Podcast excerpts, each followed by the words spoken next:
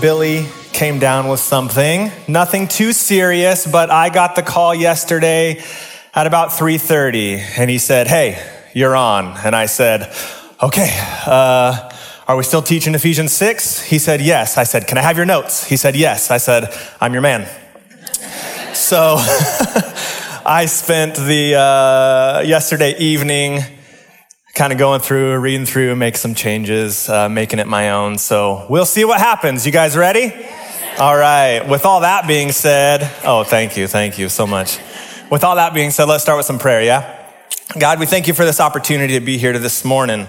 We thank you uh, for your word, God. Thank you for uh, just the word you give you gave to Billy, uh, the words you gave to me, God, and and that's what we're relying on, God. It's not about anything else, but it's about um, you and your word. And uh, soften our hearts, God. Open our minds right now as we dig in, and help us to um, just hear new things, God, as uh, as you teach us. We thank you so much for this time in this space. Uh, we pray all these things in your great Son's name. Amen. So if this is your first time here, either on our Harvard campus or watching online, we want to say welcome, welcome. Today we are closing out a teaching series on the New Testament book of Ephesians. Who's been here the whole time? Yay! It's been about four months, nearly 225 pages of sermon notes, 17 outlines, maps, charts, theological systems. We even had a theatrical skit I believe it was right here where Christy kissed Billy on stage. Don't know if you remember that one or not. That's probably a first for Redeemers. History, heroes, villains, meteorites, temples, goddesses, and gods. It's been quite a journey of discovery, learning this part of the Bible. And today, we are looking at the last major section in the book of Ephesians. The apostle Paul gives his final instructions and it's all about spiritual warfare. See, the Bible teaches that we are in a spiritual battle and that when a person becomes a Christian, they become a soldier for Christ. And Paul wants the church in Ephesus and in return, he wants us to understand this in more detail. So go ahead and grab out your message notes, open up your Bibles to Ephesians chapter 6. We're going to be starting in verse 10. I'm going to read that for us in just a second. Uh, and while I do, to summarize our passage today, here is your first fill ins. We are in a spiritual battle, but God has equipped us to fight.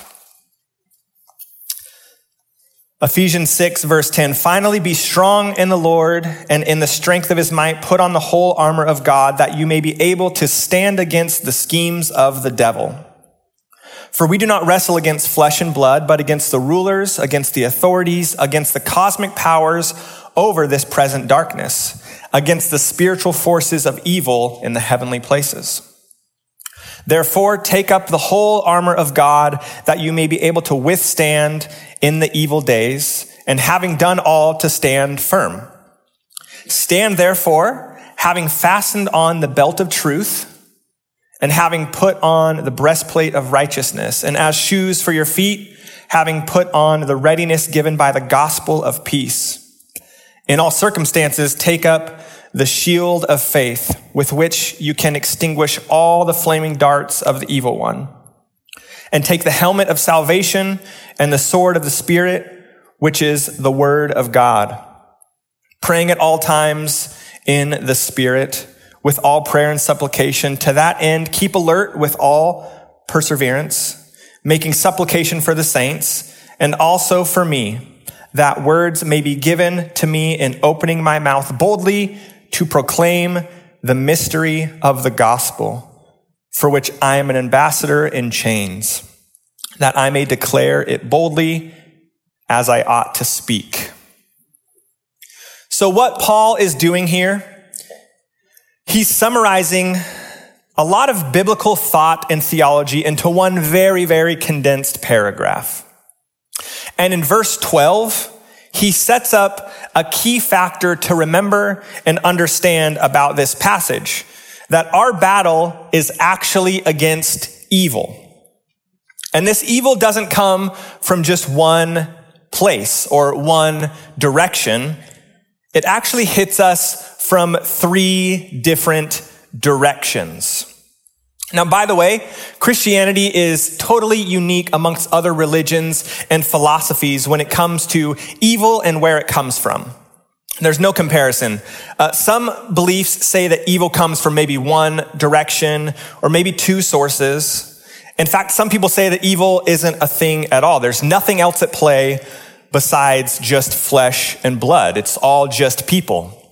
But look around and you will notice that there's probably more at play than just people having a bad day, right? Pastor Tim Keller says that evil is multi-dimensional. Christianity is the only belief that gives a full, complete, and accurate view of evil. So where is this evil coming from? Well, first, above me. What does that mean? See, the Bible describes this as the world. And the word in Greek is cosmos. It's used to describe God's creation, the universe. It can also refer to all people. And it can sometimes refer to this organized system of rebellion that blankets itself over the created order. It's a humanistic system, or it is the humanistic, humanistic system that's at odds with the Lord and his ways. Uh, 1 John 2.15 says this, do not love the world or the things in the world.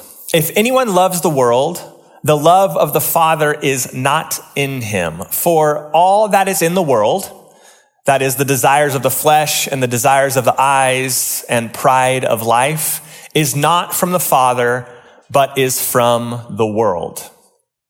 And the world is passing away along with its desires, but whoever does the will of God abides forever. See, evil is above or all around us. It's systemic. It blankets everything. And it's been that way since the fall in Genesis when sin first entered the world. And it's this fallen and decaying world. It's full of earthquakes and droughts and hurricanes. And likewise, the me first selfish mentality of our human nature. So that's the first, but that actually leads into our second. See, evil is not just above me, but it is also inside me.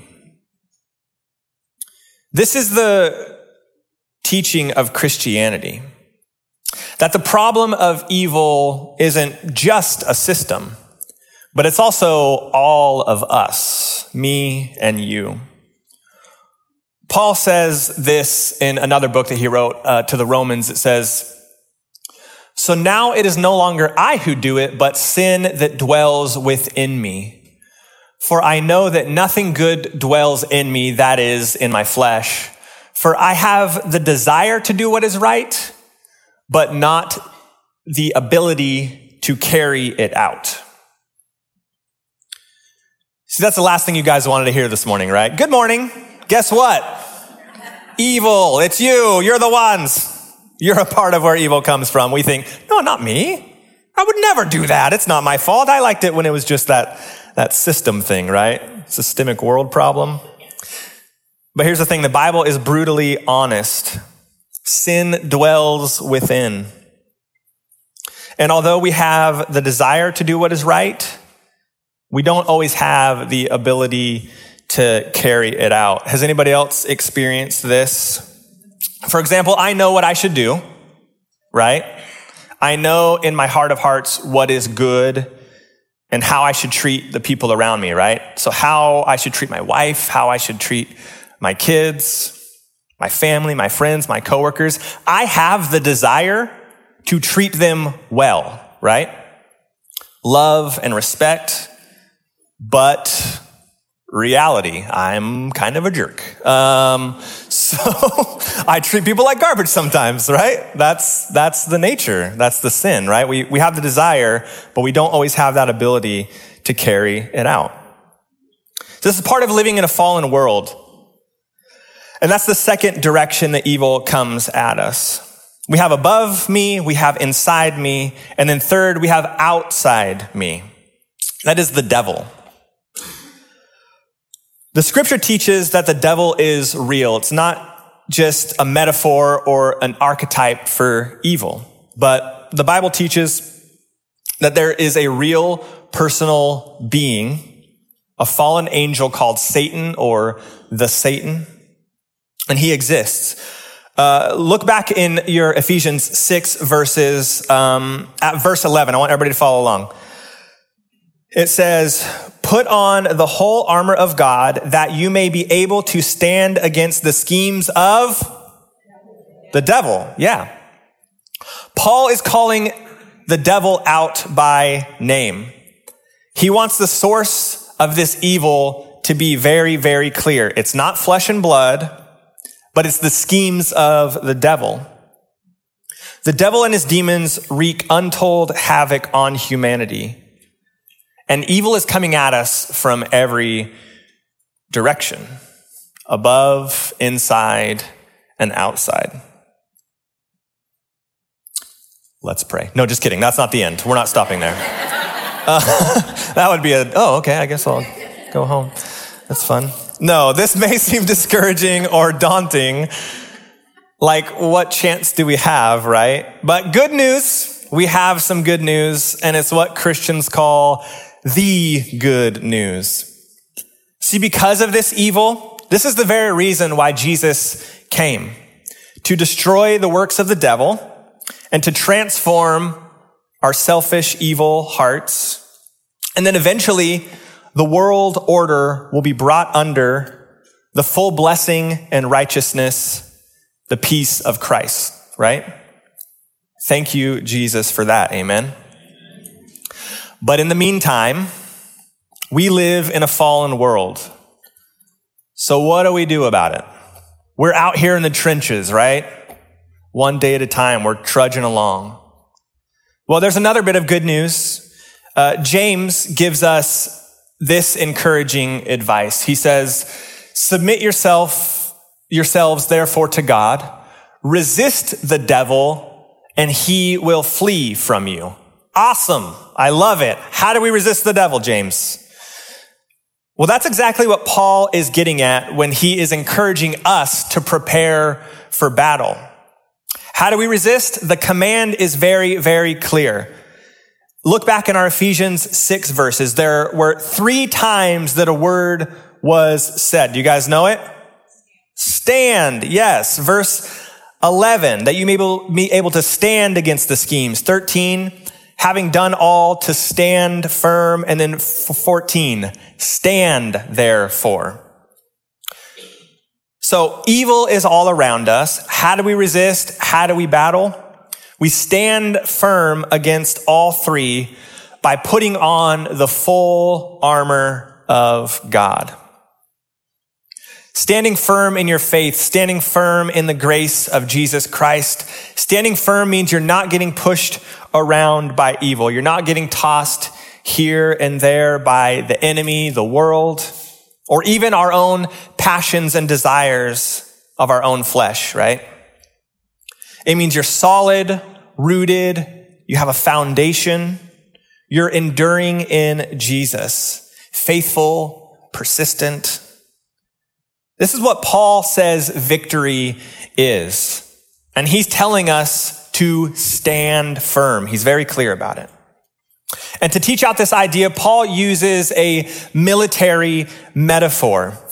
Now, I don't think Paul is necessarily pro-war or pro-violence, but instead, he's just using a picture that the uh, church in Ephesus would be very, very familiar with. This picture of Roman armor. And he takes different pieces of armor and he likens them to different pieces of the gospel. So the picture is that we are wearing the gospel and that it's protecting us from evil. So we're going to quickly run through these pieces. Uh, what is the first piece of armor that is mentioned in verse 14? Anybody? Ooh, belt of truth. Nice. This is holding it all together. See, the belt ties every piece together. It's the foundation. It's not even actually a piece of armor, but it's what's holding it all together. See, pieces of armor would connect to the belt and they would hang down and protect the soldier. You would also have your weapons and any supply packs all attached to this belt. It would actually also keep uh, these Roman soldiers' tunics tucked up and tucked in. These were long and flowing. So they would pick them up, tuck them in their belt. That way they could move quickly, move freely. They're ready for action. They're not getting tripped up. Here's the thing. No belt, big trouble. Because if you don't have that belt, the rest of the armor falls apart. So it makes sense that Paul would connect belt and truth. See, if the gospel isn't based in 100% truth, then Christianity falls apart. Every element of Christian belief and practice relies on it being real and true. So let me ask you a really light, easy question. What is truth? Now, I'm not a doctor. I'm not a philosophizer. I'm not a very smart man. So let's keep it simple.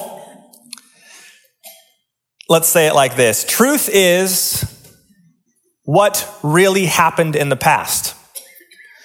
Truth is what is really happening now Truth is what will really happen in the future. Verified fact. It's reality. It's not perceived reality.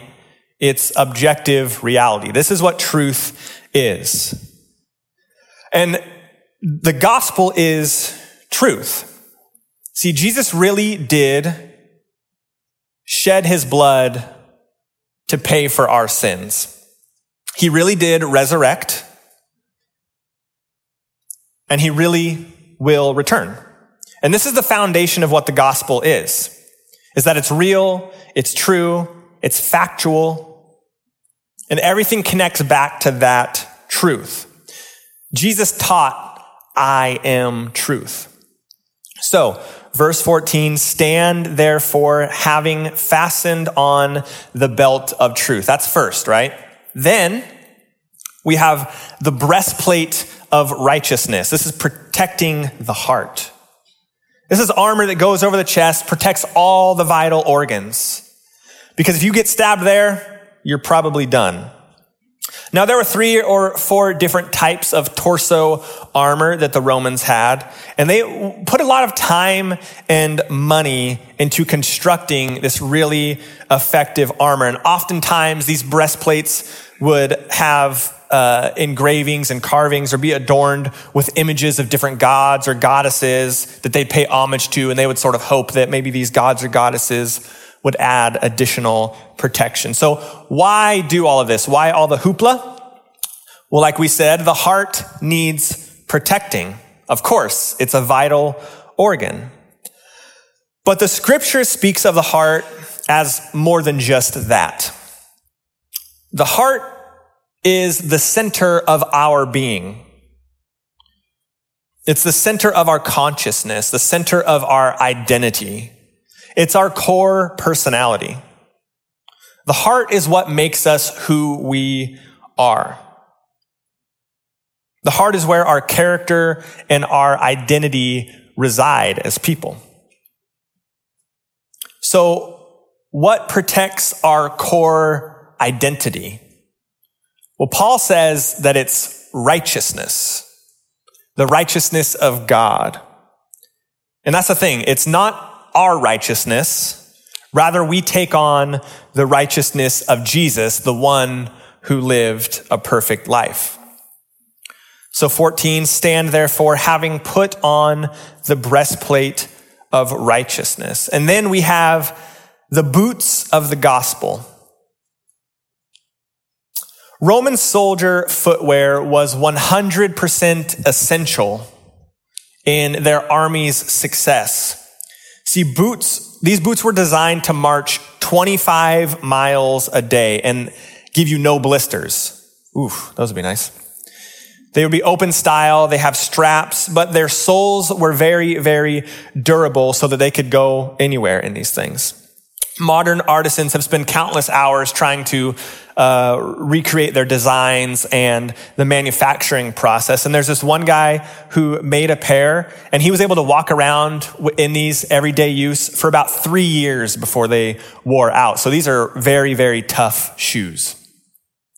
Now, Paul pairs up boots and gospel. This is all about walking with solid foundation. If our goal is to resist, stand firm, stand solid, don't get pushed around, we have to have solid foundation. You can't get knocked off your feet because fighting on the ground is very, very hard. So, we've already mentioned the gospel a little bit, the good news of the Bible. So let me state it one more time very simply. There is a God in Jesus Christ who loves us. And even though we've done wrong, instead of taking it out on us, instead Jesus died in our place and he took those hits for us. And he died on the cross for us. And through faith, we get to have Jesus Christ's perfection placed upon us. And so when the Father looks at us, he doesn't see everything that we've done wrong. Instead, he sees perfect Jesus. And that is very, very good news for us. And that is our foundation. That is our base. Walking on this will take us very far, no matter where the Lord sends us. So verse 15, stand therefore having put on the readiness given by the gospel of peace. And then next we have the shield of faith. This is stopping lies in their tracks. Look again at verse 16. It says, in all circumstances, take up the shield of faith with which you can extinguish all the flaming darts of the evil one. Now, believe me when I tell you, the evil one is going to send you some darts, okay? I'm sure you guys have experienced this, yes? One after another, after another, after another. It's lie after lie after lie. The enemy is out for battle. And that's why our faith is so important. See, strong faith will stop these lies. Now let's talk about Roman shields for a second because they're pretty cool. They would all link together. They were designed to work in a group. So yes, they would work individually, as well, but you could also link with one another, providing protection together. You could stop almost anything. Take a look at these. Lock your shields, stay as one. Does that just like do something in you that like empowers you a little bit? I don't know. So now think about this, right? Because this is something that the Ephesians, they would be picturing this when Paul is talking about shield of faith not only is it a shield for you, but it's a shield for those around you. So don't just think about your own shield, but think about my shield, right? Now, look around the room to the people next to you. I see a lot of eyes on me, guys. Come on. Just look around. It's okay. Now, think about your church family as well, right? Because we all have a shield, not just for our protection, but for our protection, right? You can stop each flaming dart of the enemy, each lie. See, your faith helps your friend, and your friend's faith helps you. And together we can defeat the lies of the enemy. The shield of faith, believing that God is good and that he redeemed me, right? And I trust this with all my heart. It's the best thing that you can do to stop these lies. Lies that we hear over and over in our heads, right? You're nothing. You know that divorce? It's going to end you. Your future? You're going to fail. Right? How about your past? Guess what? It's going to haunt you forever. Right? These are lies that we hear in our head. Where do you think those come from? Whatever lie is targeting you, faith is going to come up, the shield of faith. It's going to go, nope, that's not what God says. You're a failure. Boop, nope. I made you and created you intentionally how you are. Right? This is the shield of faith. We stand firm, we take up the shield. Then next we have the helmet of salvation, thinking like Christ, letting the knowledge of your salvation dominate your thinking. You're seeing all of life through the gospel. Nowadays, this can be a mini battle in and of itself because we have so much noise going on around us all the time. Some of it's good, but some of it's bad, but it's all going in, right? Competing for your headspace. It's going in, it's going in, it's going in. But we need to let the truth of our salvation, let that be what's dominating our thinking. This is how Jesus thought. We're actually going to be teaching on this in the future. The battle of the mind and our thoughts. But for now, our salvation, it's going to be what protects our thoughts. Going to be what guards our thoughts. It should be what forms our thoughts as well. So 17, stand therefore and take the helmet of salvation is what Paul says. Then next we have the sword of the Spirit. This is fighting with scripture in our hands. The word of God is a weapon, meaning we should be immersing ourselves so much in the Bible that it's always right on the tips of our tongues. And it's always our next thought coming into our head. Do you want to counterattack lies and combat your thoughts? Guess what? This is the way that it's going to happen through God's word, through the scriptures, recognizing the lies and replacing them with the truth. This is one of our big goals uh, here at Redeemers this year with our year of biblical literacy. It's not just to attain more head knowledge, it's to equip us with this sword of the Spirit, right? We want to be in our Bibles like never before. That's why we're doing things like the Bible conference next week. How many of you know about the Bible conference?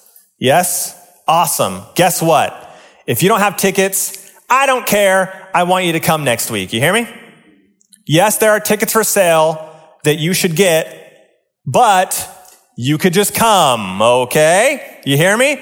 We got plenty of seats and I want you all to be here because this is so important for us. It's not just, like I said, to attain head knowledge and be like, well, that was a really great lecture that I learned. No, this is real biblical truth that we want to learn. We want to digest, digest and we want to be in our minds for times like these when the enemy attacks. So let's pack the house.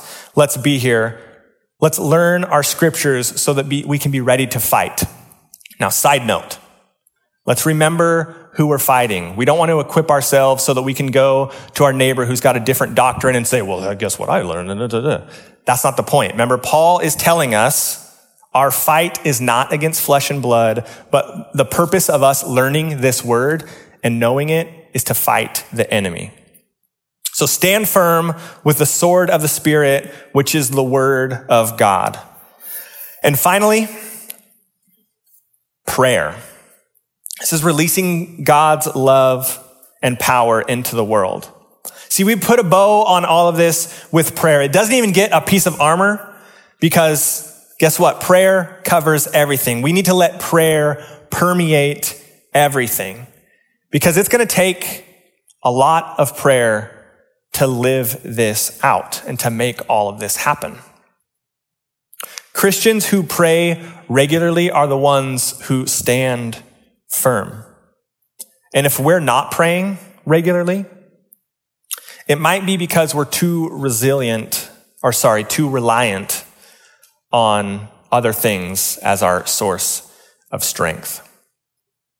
So stand firm, pray at all times in the Spirit, is what Paul says.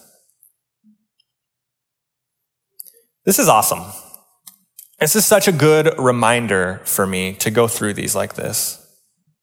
And I want to sum up our time today and sum up our time in this book of Ephesians by reminding us of something that Billy said at the very, very beginning of our series. See, the book of Ephesians, it points to Jesus.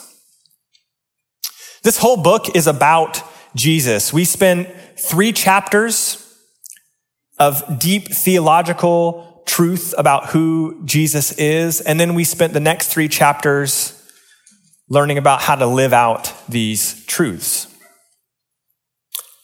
And in writing these verses that we looked at today, I think Paul had the same goal that we have here at Redeemers. And it's this helping people fearlessly follow Jesus. Because if we take this seriously, and I do, the Bible tells us that the world is full, full of the devil's schemes. And that can be scary to think about. Now, if you are a follower of Jesus, I want to talk to you for just a second because you may be like me and you don't want to think about that, right? It's easier to just ignore this kind of thing I'm going to go hide in my little hidey hole. Hey, give me a call when you're talking about that love stuff. I like that one. That's good. Right? But this is so important because the Bible doesn't shy away from this reality. Whether you like it or not, there is an unseen world and the devil is scheming. But the beauty about these verses is that that doesn't need to scare us at all. We don't need to be fearful about that. Because the Bible, these verses, they tell us everything we need to do to stand firm in the middle of battle. And that gives me courage. And my prayer is that that gives you courage as well. So we need to stand firm, put on the whole armor of God. Ephesians 6, these verses are equipping us to fearlessly follow Jesus. So we need to go back to them again and again and remind ourselves and daily put on that armor. Now, if you're not a follower of Jesus, I'm going to talk to you for just a second. Because you may be thinking, man, I've been in this world. If you've been battling the world without these tools, this armor, without Jesus by your side, that's tough. If you don't have the truth and the righteousness that comes from the gospel of peace, more good news. Guess what? You can have that if you want it. If you want to know Jesus, you just got to tell him. You just got to ask him. I'm going to pray for us in a second. And, and while I do, if you're processing that right now and you're thinking, man, I don't want to be in this evil world alone by myself, you can say these words in any way you want God, I'm a sinner. There is evil in me, there's sin in me. But Jesus, I need you to cover it for me. I don't want to face this world without you come into my life. That's all it takes, okay? So I'm going to pray for us as we close. Bow your heads with me. God, we thank you so much for this time, God. We thank you so much for just this encouraging word, God. It is a, uh, it's a world out there, God, full of evil, and we recognize that, God, and we don't want to ignore it. So, so give us the courage to just daily remind ourselves and, and take this seriously, God. God, as we go through this armor and we think about the helmet and the breastplate and got the sword and the, the boots, God, and this belt that's holding it all together, God. I pray that as we go out in these in this week, God, that those images would just instill in our minds and then they would root in our heart, God, as we seek to follow and battle for you, God. That's our prayer and that's our goal. Not to be fearful, God, but to be, take courage and face the world head on. God, for anybody in this room that's processing right now, man, I don't want to do this alone anymore. God, I feel for those people, God. We all do. Because we remember what it was like without you. God, and we know what it's like to do this with you, God. And so I'm praying right now for anybody in this room that's just thinking that, God. We trust in your power that they cross over from death to life, God, and they join your family, and that these fellow soldiers can take up arms with us, God, as we fight against the schemes of the devil. God, we thank you so much for this encouraging word. We thank you so much for this time that we've had to just gather together and learn your truth. God, and now we worship you in this time, in this place, God. Whatever we're going on in our minds, God, that we're processing, that we're thinking about, help us to just um, be able to lift that up to you in this moment, God, as we worship. We thank you so much for this time. We pray these things in your great Son's name.